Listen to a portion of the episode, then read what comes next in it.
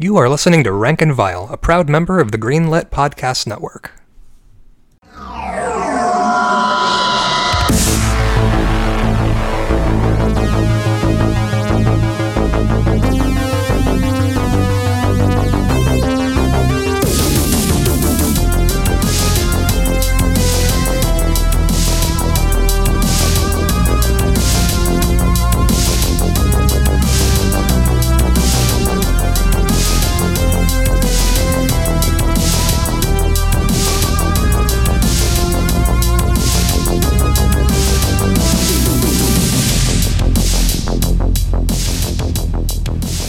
Hey guys, welcome to Rank and Vile, the podcast where we are ranking every single horror movie ever made. And on this episode, uh, we are joined uh, by a longtime friend of the podcast, uh, Sarah Gailey. Hi. How's it going? How you doing? Uh, real fucked up from the movie that we watched this week. it was it was a lot yeah like i was so the uh, before we get into it like the movie that we're watching this week i uh, put it on i was like oh this looks fun I, this just popped up on shudder do you want to do you want to sit with me and watch it and you were just about to go do I was about to do a reading for Worldcon um, over Zoom, and made the well. It, this was a movie that a friend of mine had recommended, and they said that it mostly took place over Zoom or entirely over Zoom, and I was like, oh well, that can't be too scary. and so I said, yeah, sure, I'll watch this motion picture with you, which was a huge mistake. I'm never gonna smile again. zoom isn't that the video chatting service and then it ruins your life um, sarah what uh, what has your uh, week uh, last week been looking like like have, have you been involved in any ghoul shit Indeed, yes. Um, we actually we so Worldcon was this last week, which is where the Hugo Awards are presented.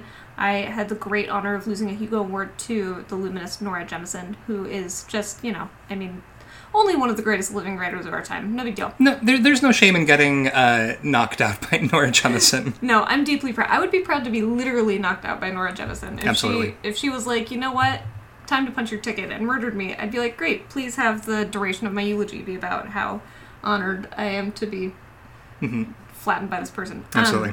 Um, I just finished reading a book called My Sister's Serial Killer, which was actually Ooh. recommended to me by other friend of the podcast, Christina.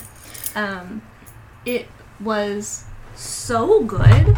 It's about a woman whose sister keeps on murdering her boyfriends, and it's got this very twisty, honest heart. It's super f- short, super fast read, um, but really just perfectly written at every every moment, every detail. hell yeah I enjoyed the heck out of it. It's also a great title for a book. Like that's one of those you see it on a bookshelf and it's like sight unseen. Like this could be anything and I'm gonna read it. Yeah. Like Um, it also it takes place in Lagos in Nigeria, which I haven't read a ton of thrillers um, set in Nigeria, Right. and it is such a perfect setting for this kind of very domestic thriller. The way, at least the way that this author renders it, um, the kind of conversation that's happening between public life and private life is really fascinating, and I just, I mean. It's such a good premise. Like, my sister keeps calling me to clean up after her murders. yeah, which I feel like at that point that's just that tracks with so many family dynamics I personally have seen where like family will call you at two in the morning to be like, Hey, um, I need to get rid of a body and then you've now this is your problem. it's i mean there's also like this sense of um you know in thrillers you need this growing sense of pressure and the growing sense of pressure in this book is so much driven by resentment which is like Oh yeah. mm.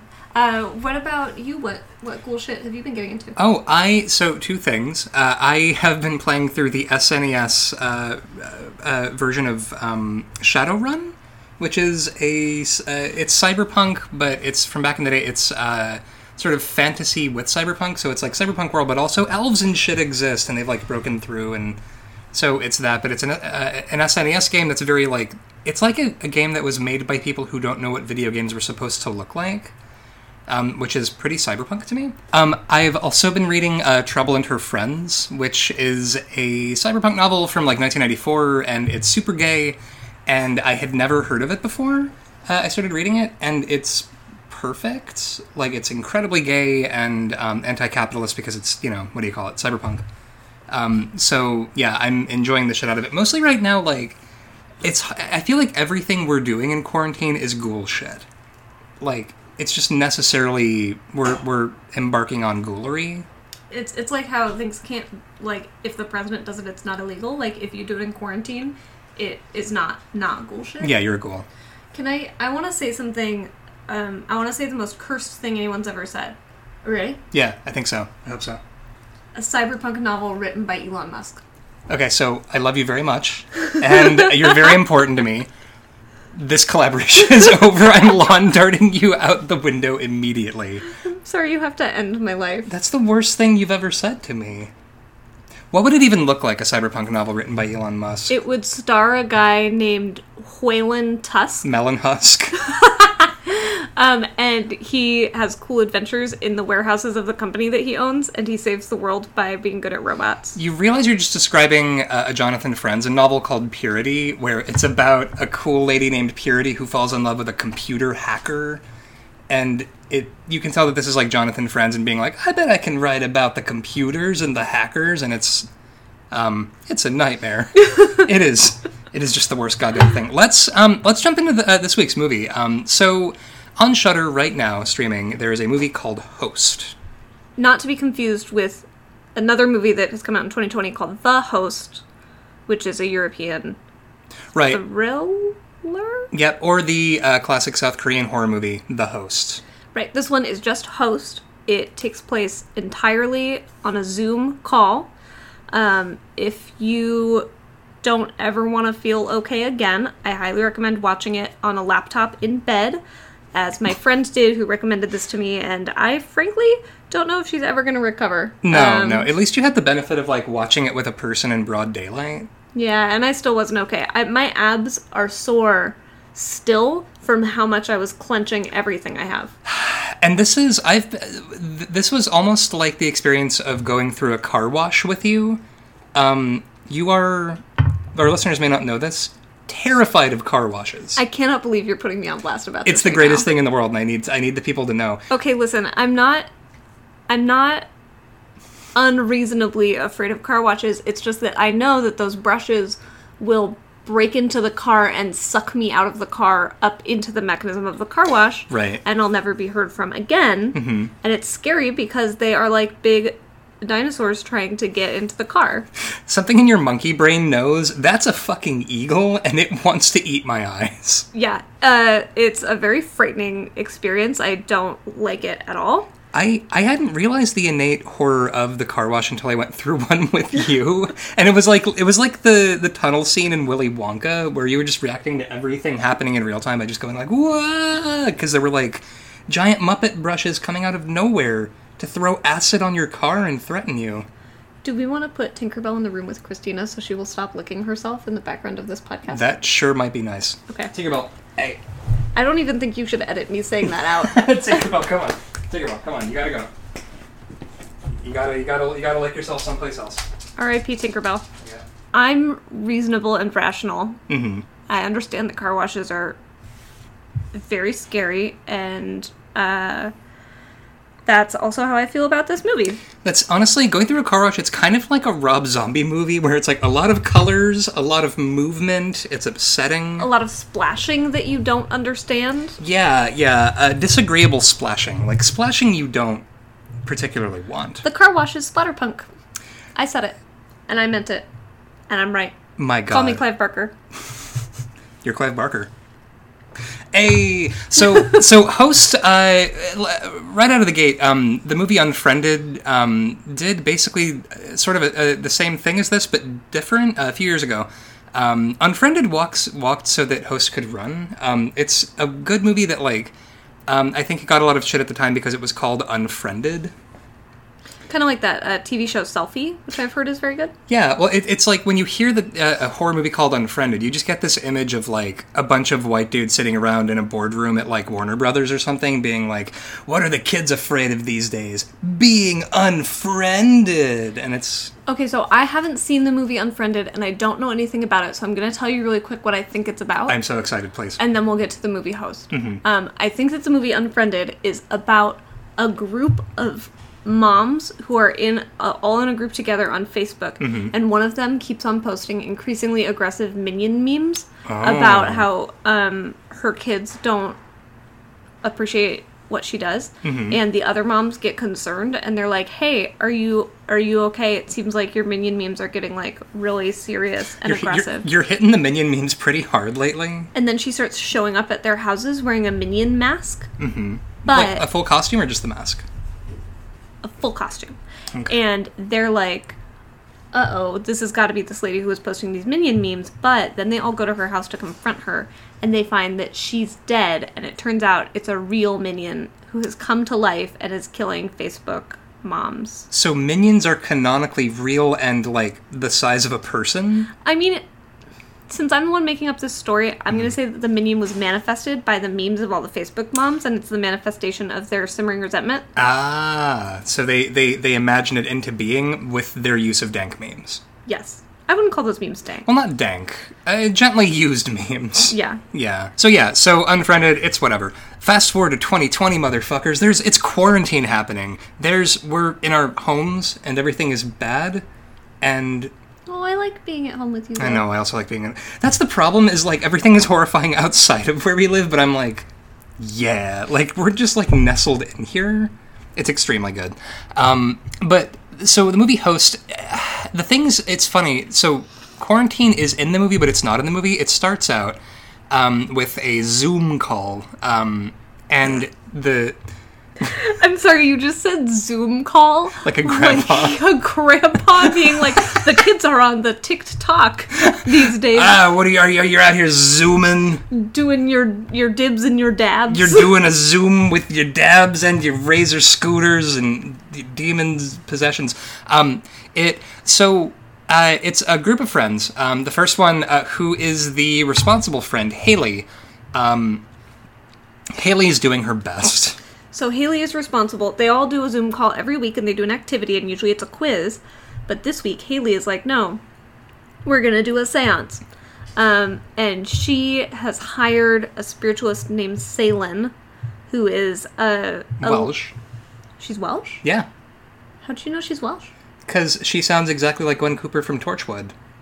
Oh, Yeah. Well, And that's like my one frame of reference for a Welsh accent, so I'm assuming she's Welsh unless she's like advanced Scottish. Okay, so S- Seylan is a lady who looks uh, like a spiritualist. She's s- spooky, and um, A lot of Fleetwood Mac going on with Salem.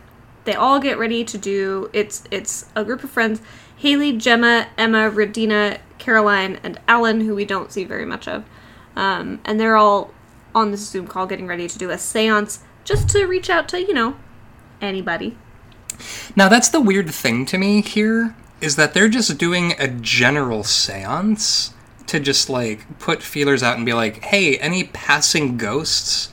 Maybe stop in and say hi." I have a theory, which is that, you know, there's this big introductory sequence that kind of is like, hey, this is all being filmed through a laptop prior to a Zoom call. Right. Where you get to see Haley kind of walking around her apartment and getting spooked by stuff falling out of a closet and stuff. Mm-hmm. Um, and I kind of wonder if that's not trying to set up that she has her own motive for this seance. She's trying to figure out if like her Ah. apartment is haunted or whatever.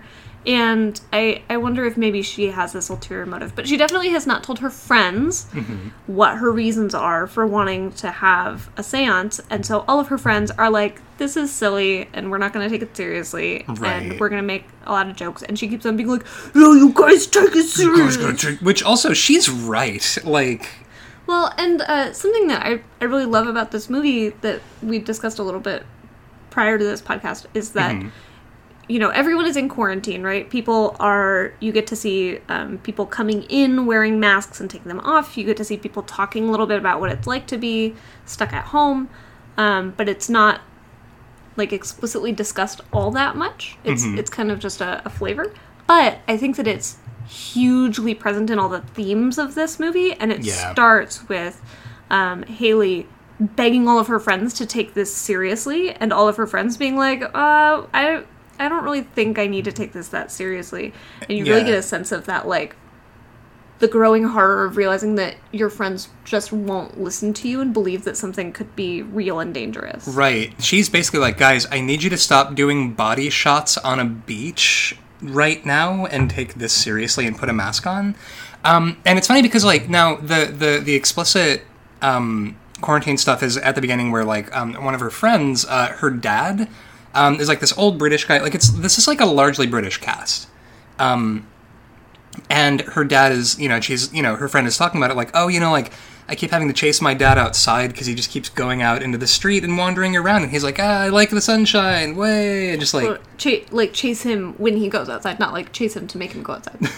go outside dad like a po- lick a lamppost it's it gets dark. Um he yeah so you know she's like oh i keep having to get my uh, old english dad who's not taking this seriously to stay inside and you've got them sort of talking about quarantine briefly in ways that are like i appreciate that it doesn't belabor the point with this being a pandemic. Like it's there and they talk about it but and this is the thing that i've thought about as a side note all of the media after the quarantine is going to probably be about the quarantine and i'm already so tired Well, I think you know this this movie kind of threw me around because I was preemptively super grouchy about all the quarantine content we were going to get and all mm-hmm. the like pandemic content because I was like, first of all, it's going to be devoid of external context, and second of all, it's just going to be all about what a pain in the ass this whole situation is. But seeing this this film really made me feel like, oh, people, are, I'm underestimating the entire artistic community of creatives that I'm a mm-hmm. part of. Like, yeah people are going to find ways to draw all these themes into different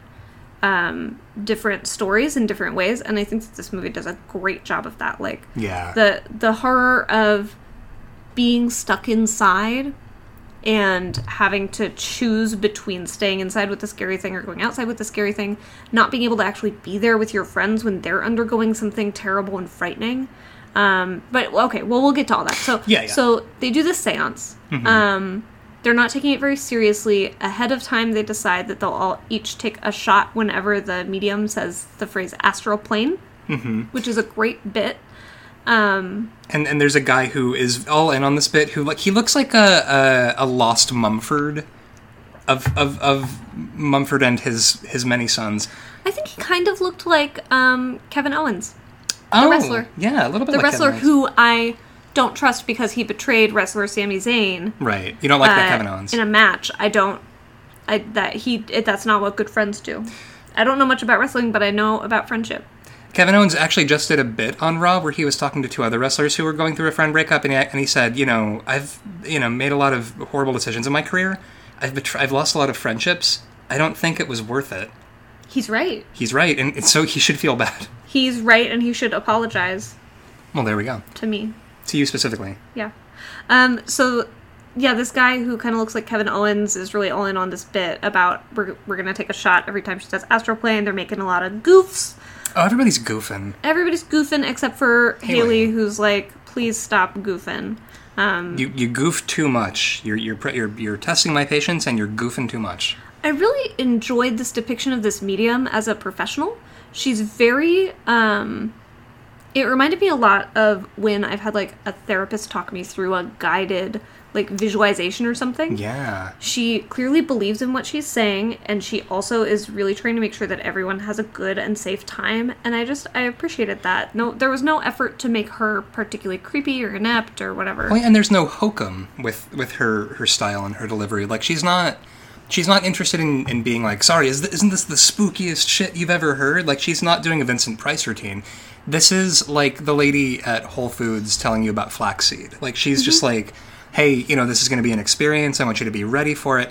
And she's basically like sort of the their their tour guide for this experience. You know what it felt like? It felt like every time I've gotten a tattoo from a really competent tattoo artist where Mm-hmm. they're like, here's how we make it safe, here's how we set it up, I'm gonna explain everything that's going to happen to you. Yeah. Here's how you handle it if you if you're feeling overwhelmed or in over your head. Like she really she really sets this up to be as safe as possible. And if these goobers just took it serious, everything would have been fine and this would have been a super boring movie. I tell you what, and Haley. Um, now, what happens is that uh, they um, they they finally all they get their candles lit, Um, Mumford, uh, Mumford Kevin Owens' uh, girlfriend. It's super rude. This is this this is so rude that like he's on camera. He's got Well, the candle. She's set up that everybody hates her Mm-hmm. ahead of time. Everyone is like, she sucks. Yeah, and he, by the way, is staying out in the English countryside. So right there we have he's farther away from the pandemic. He's like kicking it at this country home. Uh, and she comes in and like blows the candle out and is just like haha bye and like shuts the call down in the middle of everybody being in the circle. Yeah, so she effectively breaks the circle of of you know kind of like unity and protection. Um, blows out his candle, which is a guiding light for a spirit, right? And also brings an, an extra level of disrespect into this. She kind of just Kool Aid Man's into this situation and says I'm a dick. yeah. Um, so that's already a problem. Mm-hmm. Then everybody kind of gets back into it, and um, Gemma. one of the friends, Gemma, starts acting uh, strangely. She's like gripping her throat and saying that there's pressure on her throat, and then she says that she's getting a name, and the name is Jack, and it's this boy who she went to school with who who hanged himself, and everybody is you know listening and like, oh my gosh, something is really happening to her. But then the medium drops off the call for a minute, and Which, by the way, I love that this is used as a plot beat that, like, getting disconnected on a call. I love that it's finding a way to take this really mundane shit that we're all dealing with right now with uh, quarantine and being on Zoom calls and, like, touchy internet connections and making that a genuine plot beat. Hunter x Hunter, Yu Yu Hakusho, literary analysis, comparative localization, JoJo references.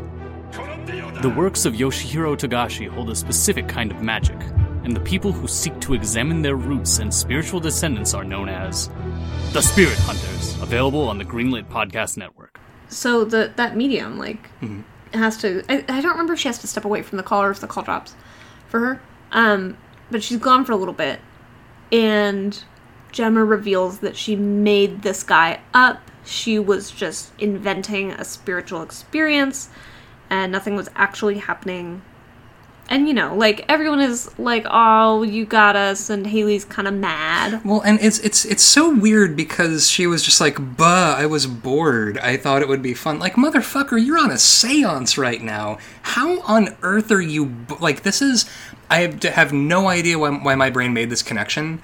Um, you know in the Lost World Jurassic Park, how there's that guy uh, who wanders off and gets eaten by the Compsognathuses, and there's by the whom compies.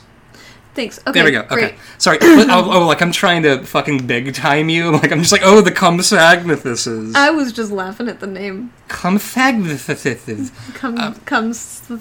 Uh, I don't want to Compsognathuses. You have to. No. Um, but there's he wanders off and dies, and then he's like yelling for his friend who brought to the island of the dinosaurs a Walkman and headphones. Like, are you gonna get bored on Dinosaur Island, guy? So you've got Gemma like deciding to uh, start, you know, start uh, goofing on her friend and making this shit up and being like, ah, like you know, you should have seen your face. And like Haley is furious. Yeah, Haley is really mad. She takes a minute. She takes a little breather. Um, and at this point in the movie, things start going awry. And I don't think that we have to go quite beat by beat. Um, we can just probably say, you know, it becomes a, a horror movie. Um, Right. Things start start moving around of their own volition. Um, a glass breaks all by itself. Seylan, the um, the medium, disappears and says that her internet went out, Right. and so she's not with them anymore to guide them. Which like if you're if you're a medium or like a mystic and shouldn't you be able to have like spiritual Wi-Fi powers like an internet connection making it impossible for you to sort of I don't know. I, I feel I'm like sorry, are you saying that a medium should be Wi-Fi like their capable. own hotspot? Yes. Yes. Using using the world's internet, which is the spirit realm. To go The on Neopets. the information super ghost way, where you can just like surf a ghost on the worldwide ghost web and drop a line to your buddies who are on a seance and be like, hey bros, my internet connection dropped, but I'm a fucking witch. And you can just sort of. I mean, but you have to be a ghost in order to ghostly drop in on a seance. Well, that That's is the point. Admittedly, that is a problem. Yeah, you're really Yeah. showing your flesh-bound privilege here. re- I really am. Um, but it's incredible because, like, so uh, Seylan calls them on the phone, and uh, so she doesn't know that Jack was made up by Gemma at this point, and it's incredible because um, this per- this performance over phone call where she's like, "All right, so hey, you know, did you uh, is it Jack? Did you get a hold of Jack? Has he spoken to you?" And then um, Haley is like, "Yeah, Gemma, did you talk to Jack?" And Gemma has to be like, "No, yeah, I made that I made that shit up about the boy who hanged himself."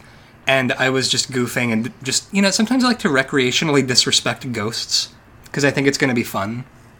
And Seylan is like, okay. Um, so the thing about that is that um, demons can sometimes uh, the way that she describes it is that they if you make up a thing like that you've created a mask that any passing being can decide to take Yeah, so any anything could have it's an open invitation and anything could come through and step into the space that Gemma has made by describing Jack.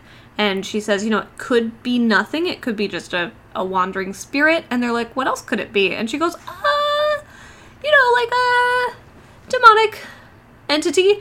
And everyone's like, well, this isn't good. And at this point yeah they at this point everyone's pretty convinced that something's happening because they've seen furniture moving and lights flickering and you know that the glass shattering with nobody touching it. So everyone is on board that something's happening. So they've they've established that and Seylan basically has them ask you know is anybody here and the you know all those signs point to yes and are you a friend and the signs point to for sure fucking Nope. not I, I ain't your friend, guy. Yeah, the, the ghost is like, I am definitely not your friend. Hundred percent no. And then No. Seylan basically vanishes from the narrative. She's like gone, gone. Yeah. Um, I I think probably dead.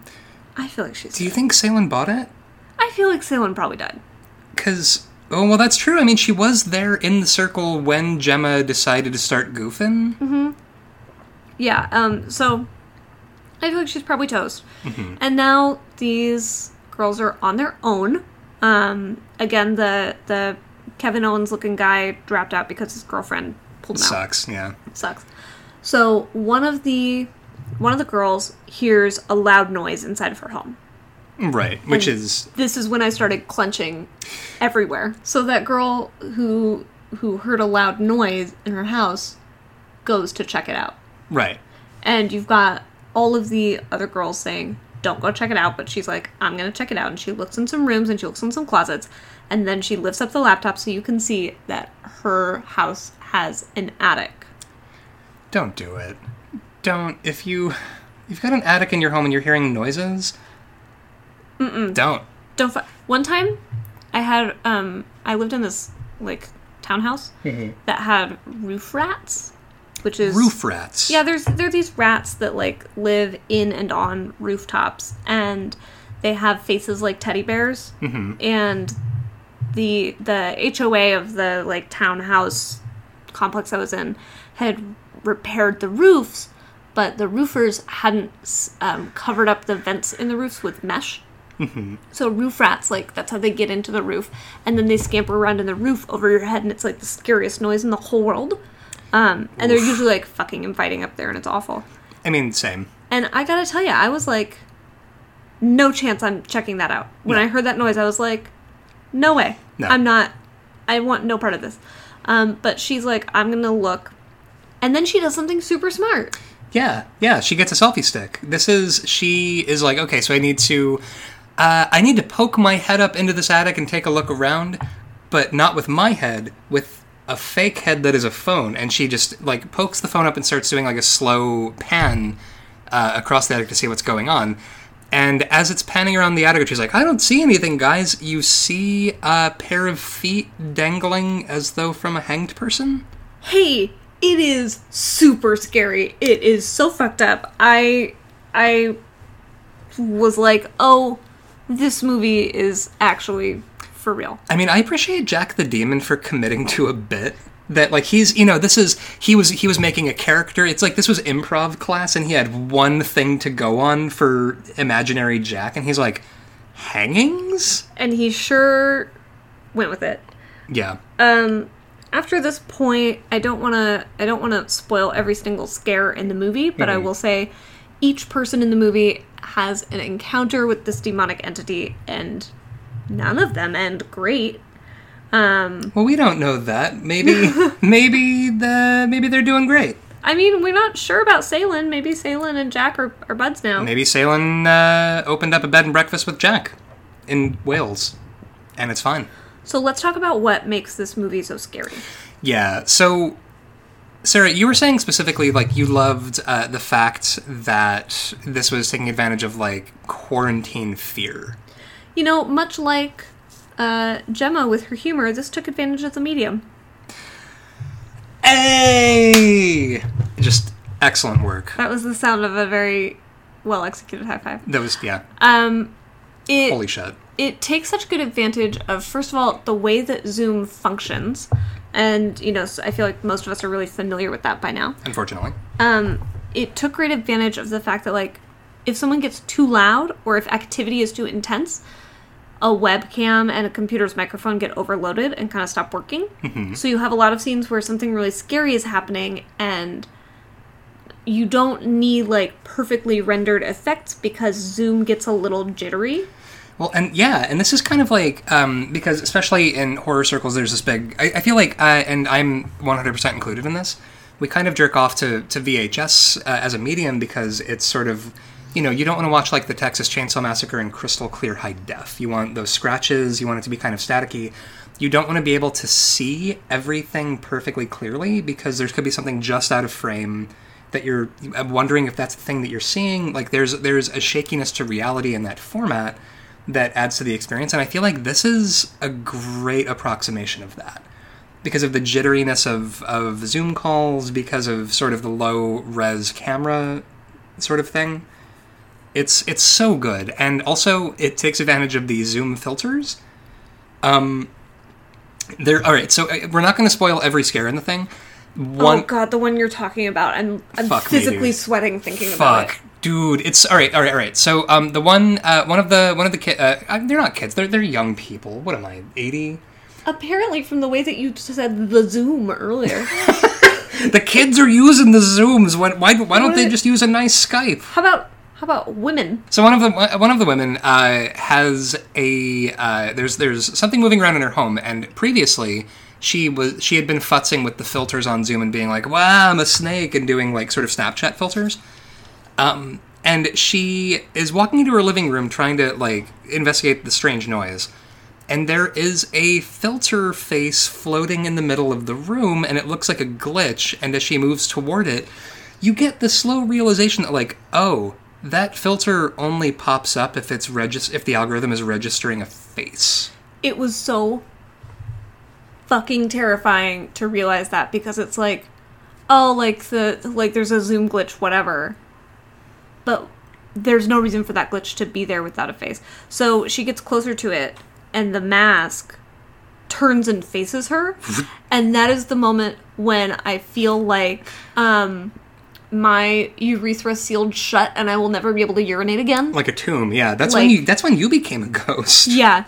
Um, and you know, then there's ongoing great bits uh, around when you can't see an entity in your home, but you know that it's it's there and like trying to get you. Um, And there's also like surprising comedy with that, I think, because like during sometimes there'll be a tense moment and the one girl becomes a snake accidentally because the tongue is coming out.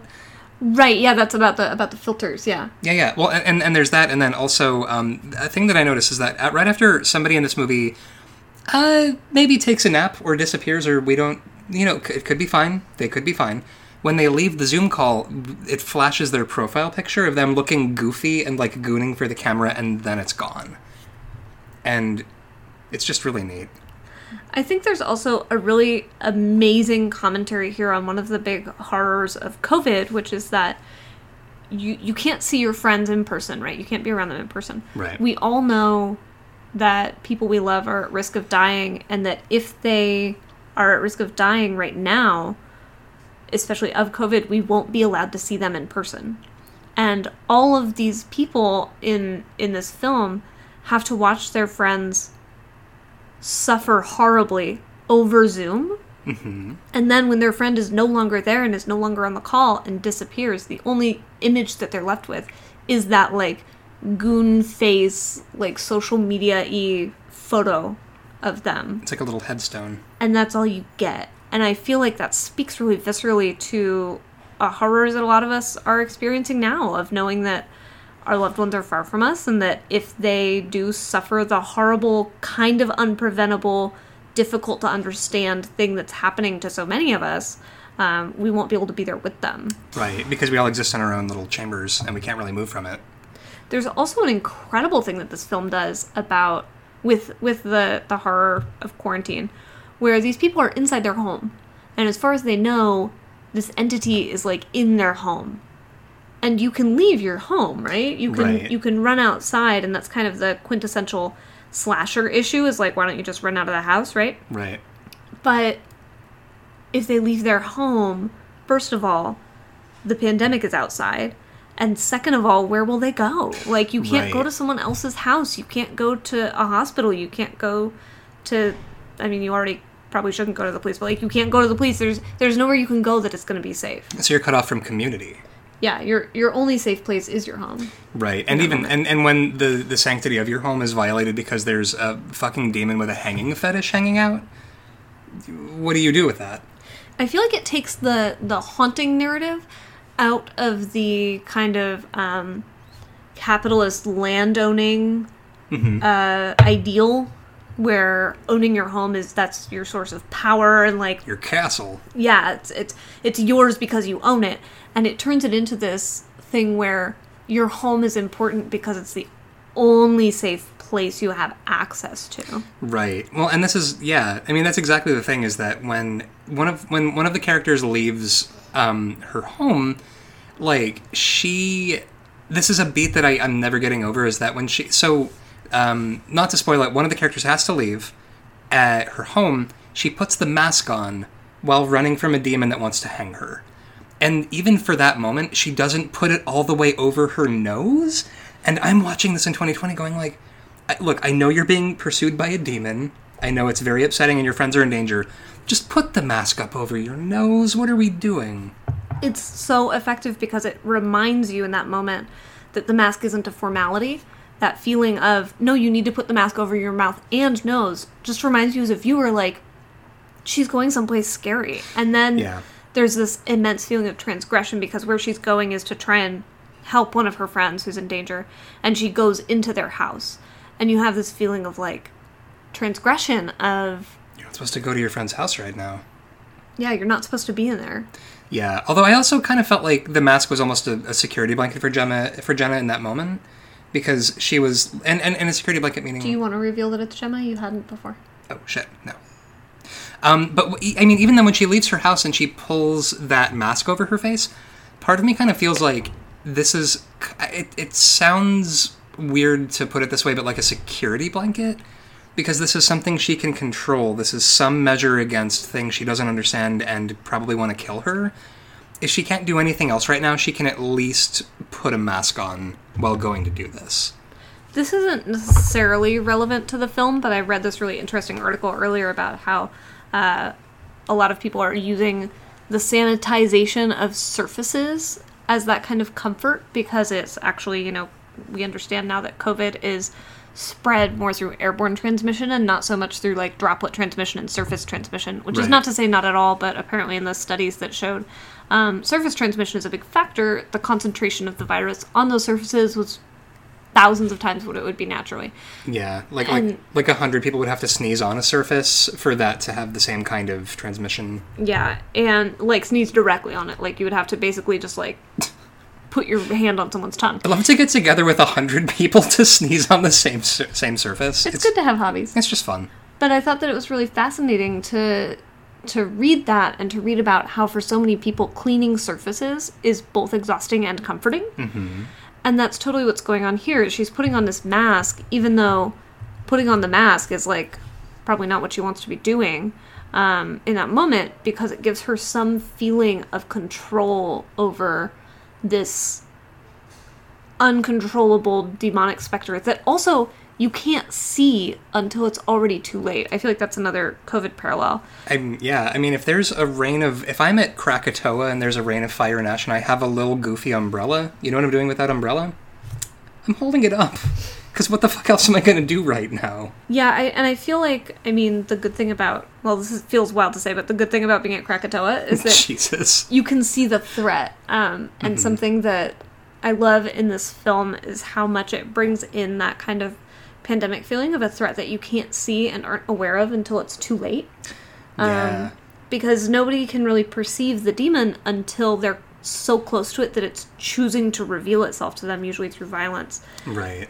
Um, and also, by the way, the violence in this film is so effective. Man, it's honestly, it's it's squishy without being a lot. I, I think it's mostly, you know what it is? It's mostly ADR that makes it work. Like the sounds that happen when people die in this movie, and it takes advantage of the sort of like low definition like Zoom call sound. It's so upsetting, and I, I never feel like somebody's just like having a big splatter death on screen. But it, it's like you said, like when when it happens, you feel every death in this movie. It is, and it's super, it is very violent, but the violence doesn't feel cheap. Yeah. Um, and also, oh, this is another way that this movie takes advantage of the medium is that early on in the movie, when spooky things start happening, all the characters turn their microphones all the way up.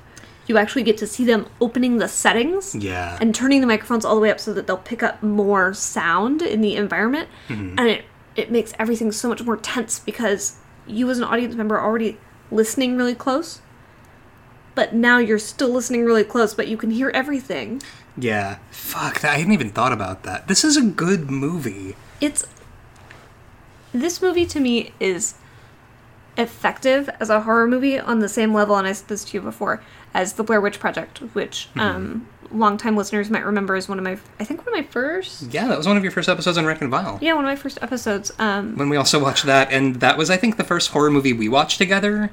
no No, we- surely not. no i even did an episode before then we Oh, watched yeah. that we watched that around like christmas time Oh, that's yeah, yeah. We've Yeah.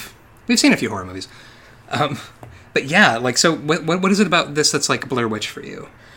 It's just so visceral. I, I we were watching it in the afternoon with all the like the windows open and like sunlight pouring into the room and Tinkerbell wandering around. I was super grounded in where I was, and I was so afraid that I watched. I would say a good eighth of this movie literally through my fingers, and I don't mean Yeah. that I have my hands up near my face. I mean I have my fingers fully closed over my eyes and like I have like I don't know, my fingers are like they're like Instagram models. They have little thigh gaps. You've got Toward the tiny base. hands. I do. But like I've got teeny tiny gaps between a couple of my fingers and I was watching this movie through those gaps mm-hmm. multiple times. Like it was so effective and like I the jump scares are really good and well earned. Mm-hmm. The the movie does a great job of showing you ahead of time that there's a lot of dark corners, there's a lot of doorways behind people because that's how things go in Zoom calls. Yeah. Um, and it just makes you watch really closely and it, whew, Well, oh, and well, getting yeah, well, and it's incredible because like both of them take advantage of the found footage format, where it's there's something just off screen you're not seeing, and you know you're about to see it.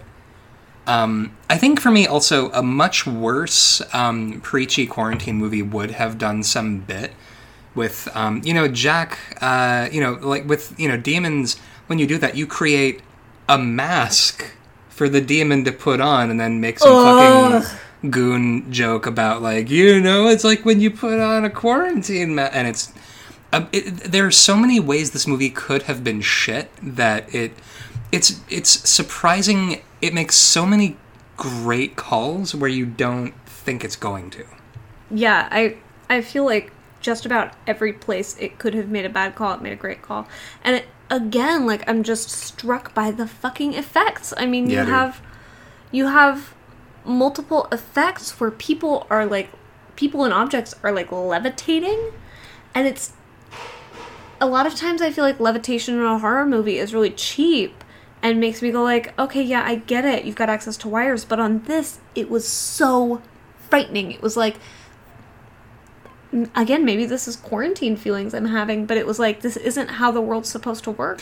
Well, it's like it's like a PWG wrestling match where like bodies are getting hucked around like potato sacks in this. Like everybody's like there's a, there's a kind of the thing manipulating the objects in people's bodies in this movie.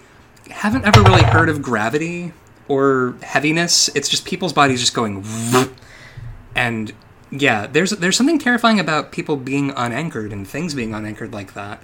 That like yeah. And there's a big connection there to me with the way so many of us feel untethered from just time and reality this last uh, in the U.S. What Yeah. six months now? Jesus Seven? Christ. Uh, 28? Yeah, I think it was like somewhere back around the Tudors that we weren't dealing with COVID. like, it's just, this has been our forever reality. Um, I think, honestly, for me, one of the big messages of this movie is don't be that kid at the haunted house yelling, um, well, this isn't even scary, and like slapping the monster's asses or whatever. Like, none of this would have happened if Gemma hadn't decided to be rude. I- She's she's she's rude to the demon, she's rude to her friend, who's just asking her to take this seriously. Hi, I'm Ray, and this is my friend Alex. Hi. And we do a show called No More Whoppers. Some call it corn, we call it therapy. We're adults with the virility of men. Want to hear us read snack food copy and talk about Japanese chips? Too bad! Join us every month or so on the Greenlit Podcast Network. I have got big beef with you, my friend. Why's that? So I, I will tell you all this is a spoiler, but you know, whatever. Um, Alan, the guy who at the beginning of the movie gets pulled away by his shitty girlfriend who blows out the candle. Oh, he, Mumford Owens. yeah. He comes back almost right at the very end of the movie. Almost the very end. Um, Poor Alan. Hey, guys. yeah, and he comes in and he's goofing because he's like, haha, you did a seance. That was stupid, right? And meanwhile, almost everybody is dead and everybody's traumatized. Everything is bad. Troy, Troy Barnes pizza gif. Yeah. And he doesn't get it and isn't listening to how serious it is until bad things start happening to him, and then he has a very bad time. Here's my beef with you saying it's Gemma's fault. Okay. Alan disrespected the seance first. He's a white dude, and he has this white girlfriend. He and and she together disrespected the seance 1st mm-hmm.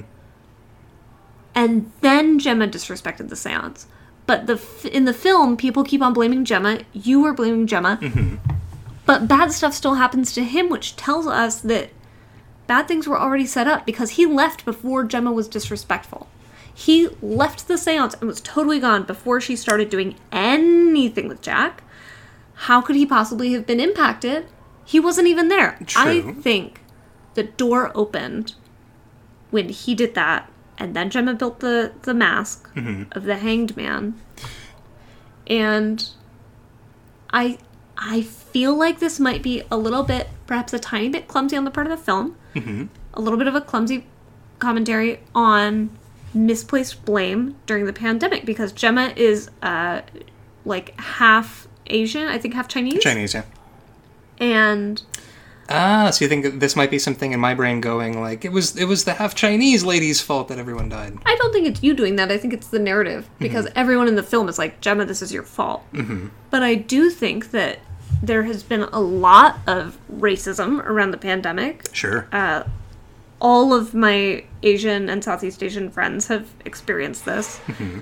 It, it's this shouldn't be news to anybody that lots of people in the U.S. are blaming Asian people indiscriminately, yeah. which feels like a weird word to use for discrimination. right, but also Asian like, oh, you know, an Asian person like from the Asian country. You know the right. one. Like a lot of people are thinking that way and, and mm-hmm. blaming Asian people for the pandemic when really who they should be blaming is like this the white crusty, guy crusty and white guy. the white guy and his girlfriend who didn't respect anything from the start and didn't pay attention and didn't listen and then absented themselves from the conversation and then came back in like uh-oh seems like everything's bad maybe i shouldn't worry about it because i haven't been hearing about it because i haven't been on this zoom call Right. No, that makes sense. I, I think I was confused because I had, I had thought that anybody like if if anybody joined this particular Zoom call, they were inviting the demon in to fuck their shit up.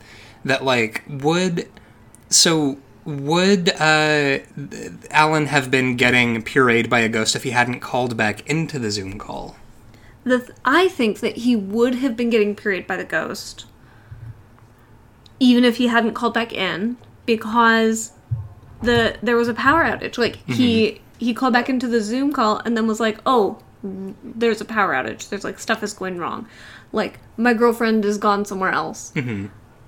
I think he was fucked from the moment she blew out that candle. Shit. That makes sense. I, I think with Jenna with Gemma, it's easy to sort of be like, oh, this is her fault. Was because I, you know what it was? It was just having so much screen time of Gemma saying like, "Oh my god, it was a joke. Stop being so sensitive. You you just can't take a joke." Like somebody's like, one hundred percent of the time, if somebody is uttering the sentence, you can't you just can't take a joke. You've just done something unforgivable. Like Yeah, that th- well, exclusively used by monsters. really, that's just that is the moment to say, "Oh, I'm sorry, I goofed wrong," which I do all the time because I goof wrong Oh sure, we all do. constantly, 100% of my life. I mostly goof wrong. No, you mostly goof right. A um Gross. I love you. no, I love you. Um he but yeah, Alan did disrespect the thing. Although uh, not even Al- I mean, okay. Alan did disrespect it. His girlfriend may I don't know if that's maybe like me being like, you know who's really awful is his wife instead of him. Ah, she sucks though. She sucks. She sucks. He's doing an activity and she comes in and is like, Your activity is over. You don't do that to your spouse. Even when I think that you are doing an activity that I don't like. Like, for instance, uh, eating an entire hard boiled egg in one bite. I don't come in and slap that hard boiled egg out of your mouth. Like, I, I say, Hey, you want to though. I say, Hey, have you considered not sinning? And then I Right. leave you to your dark work. Right. Of, of eating of unhinging my jaw snake like and eating an entire hard boiled egg. So I think, I think that it is Alan and the girlfriend's fault. I think that they started the disrespect. Also, uh, something in seances and in this movie is focus objects. Like you have an object that that you want to focus on, and he brings in a creepy music box. Oh, why would you do it? Listen, here's the thing: The truly the attic of musical instruments.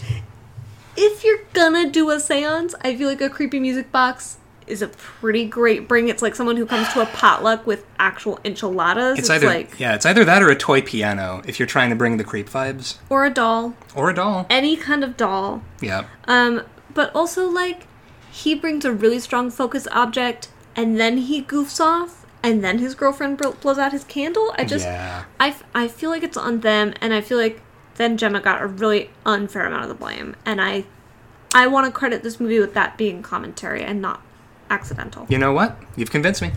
That's I'm I'm being. I, I think first of all, Gemma is an asshole, but this isn't solely her fault. I mean, she's she's an asshole for values of you and I know that the the séance is real.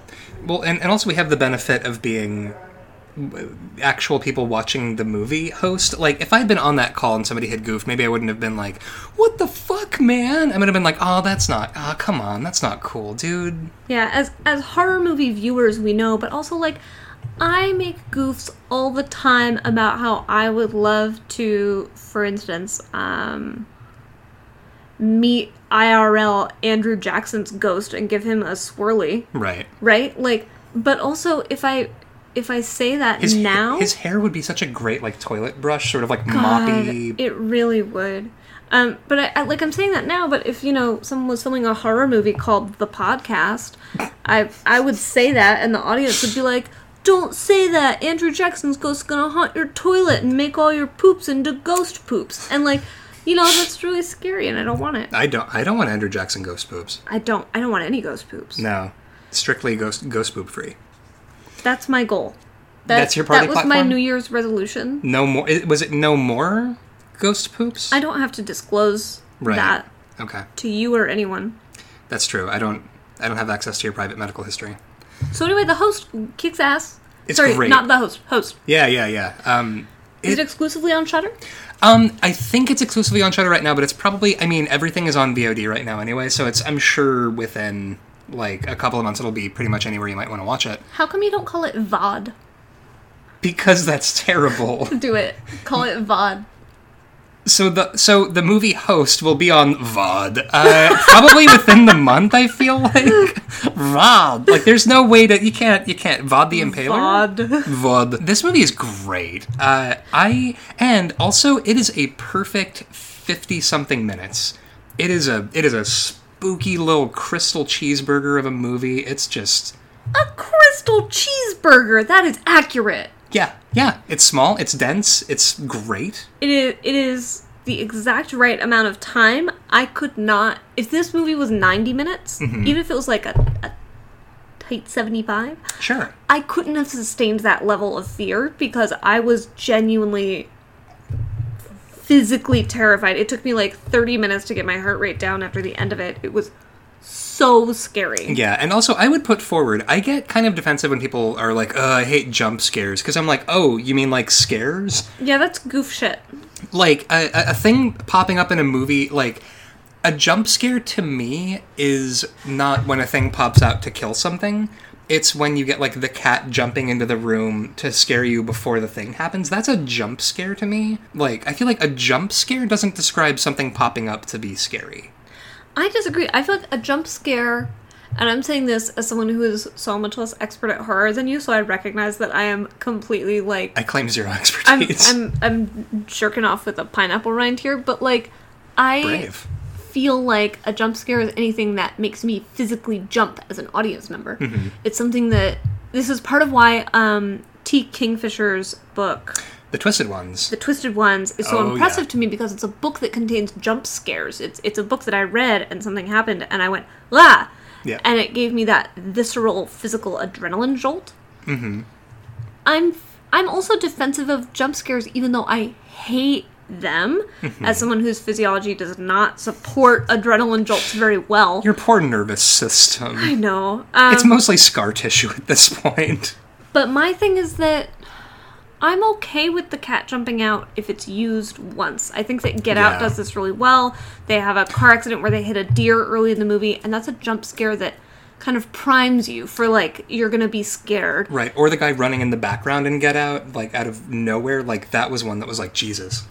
But like it means something. Both of those have meaning. They're not just there solely to prime your nervous system. It's kind of like um the difference between eating a sandwich and eating a power bar where one of them is like, okay, well, my body will recognize this as nutrients, and the other one is like, this is a food experience.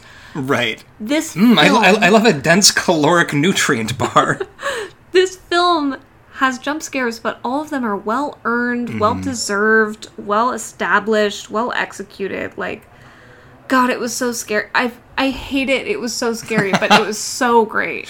but it was funny because like after we watched it, I was like, "Wow, what a great movie! Thank you for watching that." And you were just like, "Okay, I have to go be on a Zoom call now." Oh, yeah. Okay, listeners, you remember at the top of this podcast, Oh, man. we told you that I had to go and do a reading right after I watched this movie. So we watched this movie that takes place fully over Zoom. It's a fully immersive experience. There's no part of it that's not in the Zoom platform. We watched it. We finished it. And then I had 20 minutes to put on makeup and get myself set up to do this reading for Worldcon and people not in the SFF community might not know Worldcon is like it it's one of the biggest genre fiction events of the year. It's a big deal. Mm-hmm. I had to go do this reading, and the reading was over Zoom, and so I went from watching this, slapped on some makeup, got my microphone set up, got my reading set up, opened my computer, and opened this fucking Zoom call. It was so scary. It was so terrifying. I'm gonna ask you a very stupid question. Were you tempted to put on the face filter and point it at the room? First of all, no. Second of all, I don't know how to do that. Third of all, no, I will never do it. Yes, I I will never do it. I don't Yeah. want to know. I don't want to know if there's any Yeah. if there's any things with faces in this room that I don't presently know about. It's fine with me. You want to neither fuck around nor find out. Yeah, I don't need that. I don't need that smoke. So, understand. um, that was was so scary. And Ryan, I, I owe you an apology, and I'm gonna make it in public right now on this podcast Oh, okay. because you tried to make a at least medium funny joke to me Mm-hmm. within five minutes of us ending the movie. A Medi- medium funny. That's pretty good. yeah, yeah, it's pretty. And it was a joke about the movie. And I said to you the thing that I say about Blair Witch Project jokes, which is, please do not make jokes. this is too scary. You may not make jokes. Y- No, you may not joke about this. And I'm I'm apologizing for that, and I'm also apologizing for the fact that you still may not make jokes because this movie is too scary. I understand. It's yeah. Although I, I I would love to watch Unfriended with you at some point as a kind of look mid 2010s Skype horror. I don't want to revisit the mid 2010s. No, that's fair. Who, if anybody listening to this is like, oh, the mid 2010s, I'd love to go back to that. Don't speak to me. Get out of my home, or I'll turn a laptop filter on you to reveal you as a demon. wow, that's a huge threat. Yeah. Um, are we gonna RJ. are we gonna do the the, the list? Oh yeah, yeah. All right, so let's rank it. So looking at the li- uh, the list of uh, horror movies uh, we have on this podcast at the moment, currently we are at number we are at 475 uh, movies we have watched and ranked. Um, also, this movie uh, this list is canonically true and perfect, and nothing on it is weird or bad. I'm not gonna say anything bad about the fact that I am the pretty thing that lives in this house is all the way down at number 64, even though that movie made me physically sweat more than most workouts I have done. I mean, Shirley Jackson would be extremely happy that the the best movie she never wrote yeah. is still like yeah yeah just sphincter clenchingly terrifying. Um, so looking at the list right now, Sarah Gailey, let me ask you, uh, at number forty-two, oh, we going up? Okay, you're making you're making the thumb up like no no go up the list. Yeah, I'm Ryan is scrolling through the list and I'm like, no, keep on Yeah. keep on keep All on. right all right motherfucker. At number thirty-one, we have Hocus Pocus. Which is a better movie, Hocus Pocus or Host? Host. Easy. Host. Easy squeezy. Host is Better. better. because there are no points in the movie Host where a young Thora Birch is trying to spy on her brother masturbating to someone who has my name. Wait, that happened in Hocus Pocus? That sure does happen. A young Thora Birch is hiding in the closet spying on her brother as he is Pulling rope. practicing kissing. I'm doing big air quotes. Practicing kissing on a pillow and saying the name Sarah. And then she bursts out of the closet and is like, "Oh, Sarah! Oh, Sarah!" And listen, Oh, that's not good. Yeah. So Wow, traumatic. I love the movie Hocus Pocus so much, but right. um, also Host to me is scarier than Hocus Pocus. Well, that's fair. I, I think so too. Honestly, I missed I missed the bus on Hocus Pocus. Like, I didn't see it at a formative age. I saw it in like my twenties. Well, that's embarrassing for I, you. I know. I was very sad. Although I did appreciate in Hocus Pocus how DTF all of those witches are with the bus driver in Hocus Pocus. I mean, listen, I this is not a Hocus Pocus episode of this podcast, but you got Kathy Najimy, you got a very young Sarah Jessica Parker, That fucking and you've Midler. got Bette fucking Midler. Like, Yeah, you got Doug Jones as the the creepy guy. so listen, It's great. Um, but host. So above that, at number twenty nine, Sarah, we have the Craft. I think you were on that episode too, weren't you? When we talked about the Craft. I think I was, and I think that I think Host is better than The Craft. I think it has a clearer message. I think that it Shit. has uh, stronger, stronger um, vibes. I don't know. I don't Mm-hmm. It know what I'm does- trying to say. I'm does have vibes. I'm, I'm not a filmmaker, so I'm trying to find the way to. It, it has a, a, strong, a stronger. A, a, Vibes. You know, hon- honestly, vibes infinitely better than somebody talking about the mise en scène and claiming to. I just want to punch you in the face so bad every time you say that. Mi- And oh, this is not a, mise en scène. this is not a violent relationship, listeners. We respect and love each other and our physical boundaries. But seriously, I Mm-hmm. You will- just you will punch me me in the break your nose. I understand. I don't want to make you work your way up the list bit by bit because I actually am looking at the list with you right now and I can see where I think it should go. Hmm. I feel that Host 2002, not to be confused with the Host 2002. Whoop. What? I feel that Host 2020. God, you're Really ahead of its time with Zoom calls. In the same year that Spider Man came out. a video phone horror oh, movie. Oh shit! Oh my god, Kelly Rowland communicating with the demon with the Excel spreadsheet on her phone. I would kill with my hands for that. Holy shit! Okay, host 2020. also, God, do you remember the year 2002? Oh, horribly. Yeah, I remember the year 2002. What? What was your What was your hair like in 2002? Oh, in 2002, I, I was firmly in uh, heavily LA uh, LA looks hair gelled duck erection, pointy upward haircut. Wow, yeah, yep, yep. Uh, I had a Hey, why are you calling it a duck erection? Do you mean ducktail? oh ducktail, yeah, but it looks like a little boner, right? No, it does not. Oh, because a Nope. duck erection would It- be a corkscrew. It looks like a duck's tail. looks like a duck's tail. you know, the duck's tail is just the penis of the duck. Anyway, I think that host from the year 2020, I would say the year of our Lord, but God has turned his eyes from us, um, belongs in position number 25, Okay. or 24, rather, directly underneath the Blair Witch Project. I Okay. think that these two films, like, belong in close proximity. I think Blair Witch Project is a little bit scarier because it is so much about emotional abuse. Again, um, Because of because of the scene of, you know, when he turns the camera on her and he's yelling at her. well, and yeah. So long, long time listeners will probably remember my episode about the Blair Witch Project and how terrifying that was for me on so many levels. Host is right up there with it. It is. I mean, I'm I'm ranking these in terms of like quality and also scariness. hmm I think Host belongs way the fuck up there. God damn, yeah. And that's that's above uh, right above Carrie. Yeah, which is a, a movie that I haven't seen in quite a bit. I really loved it when I watched it, um, and found it frightening in a similar vein to the Blair Witch Project. The really frightening moments were so much about emotional abuse. Um, I think the best horror is about that. yeah, I think so. Like trauma and and abuse and our attempt to deal with that. Yeah, And to we deal with to each other. And to deal with an emotionally hostile world. Um, honestly, I feel I feel really good about that. Um, so yeah, so coming in at our new number twenty four, above Carrie and below the Blair Witch Project, is Host from twenty twenty. Did you know that the actor who plays Gemma uh, co-wrote this movie?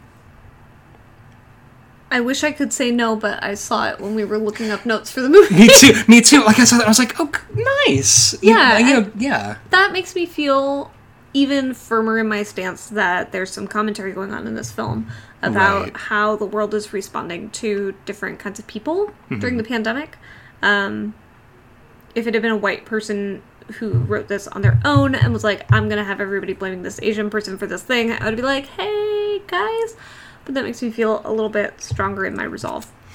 That, Yeah. That this is something on purpose, as everything else in this movie seems to be. it's it's a very intentional movie and i yeah guys if you haven't if you haven't seen it yet i i cannot encourage you enough to do it plus what it's 50 minutes there's a quarantine on what are you doing that you can't take out 50 minutes of your day to get the shit scared out of you by a zoom call you know, maybe anything that's not going to leave you covered in a thick sheen of fear sweat. a thick sheen of th- fear sweat Yeah, that was me, bitch. Um, thick sheen I will say, if you are, uh, if you're like me, then you should watch this movie with a friend and a glass of water in a brightly lit room, and you should pause it whenever you want and take a minute to be like, "Hey, here's how I know uh, there's not a demon in my home." Um, and if you're like Ryan and you are bad inside and uh, like bad things, do what my friend Other Sarah did and watch it all by yourself in your bed on your laptop at night so that you get the full immersion experience of the Zoom call so that you can feel like you are an observer on the Zoom call, you're a participant who just happens to not be talking. Um, and uh, maybe put down like a tarp or something so that you don't ruin your mattress when you fucking wet yourself from fear. Tarp. Maybe put on your finest Instagram or not Instagram. Put on your finest Zoom filter so that you, if you're like sobbing, you can at least see what it would look like if you were a snake having a bad time watching watching this film. you're gonna have a great bad time watching this film. It's gonna scare the shit out of you. You don't have to deal with like Instagram model tummy tea. Like this, this will, this will, this will be your cleanse. Jack Jack the Demon is like, you know, flat tummy tea is he's like sponsored. Also, I shouldn't joke about that. That's like some serious eating disorder shit. Don't do Yeah, it. don't do it. Um, be safe. Take care of your bodies. But also, uh, maybe watch Host. It's so scary. it is it is it's it's a it's a lot. Hey, uh, you have to let me leave all the lights on tonight because we talked about host, and it's Yeah, so scary that I fair. remembered it. That's fair. You've got. I'm so sorry, listeners. I don't mean to put Sarah on blast right now. Sarah has their favorite smooth river rock in their hands right now, and they're like running their thumb along it because it's nice and soothing. And i i listen. If you watch the movie Host, listen. Get a nice piece of obsidian or, or a river rock. Run your thumb along it. It's soothing. Get a rock, hold on to that rock. You got a rock. Maybe a demon won't get you. I don't know. And then you know you got a rock. Well, anyway, this is uh, several times in this podcast that I have been put on blast for my uh, behavior. I'm fully leaning into the like the like the like no let me let me tell you about Sarah Gailey how great they are. I am not proud, but neither am I ashamed. Host is scary. Go with God. Uh, wear a mask. Stay inside. Please help us end And- this yeah. time of disease. Yeah, and don't get harassed by a demon. Sarah, um, where can our listeners find you on the internet? Well, I don't know. If they're trying to contact me via Zoom, nowhere. If you're a demon, don't fucking do it. Ah, if you're a demon, you can find me on Twitter. My handle is Gailey Frey. Gailey, like my last name, G A I L E Y. Frey, F R E Y. Yeah, it's a Doctor Who thing. It's from a long time ago. Don't. As was the style in those times. It was a long. It was a long time ago. Um, you can also go to my website to find everything I've ever written. www.sarahgailey.com. That's Sarah with an H. And you can also subscribe to my Substack, which you can find via my website. And for the next several weeks, I'm going to be um, talking about uh, in works of SFF literature that have influenced and shaped me outside the canon of old white men. Including uh, including host. Just now. Yeah, it changed me. That's for fucking sure. Yeah, that's Ryan, where can uh, where can people find you? Uh, Rank and Vile, guys, we are on pretty much every platform you could want to find us on. We are on uh, Instagram at Rank and Vile and on Twitter at Rank and Vile Cast. Mostly we're on Twitter. We are hovering also there like a ghoul at all times. Uh, we have a Patreon uh, with uh, bonus episodes and commentary and all manner of uh, good stuff. Guys, if you like this podcast, don't let don't let Sarah's sacrifice be in vain. Um, give us you know give us a five star review or whatever review you think is fair. Um, sarah thank you for your service. Thank you for watching host with me for this podcast. It was so scary. it was it was so much. Uh, but yeah that's about it. Uh, about all i got. Stay spooky folks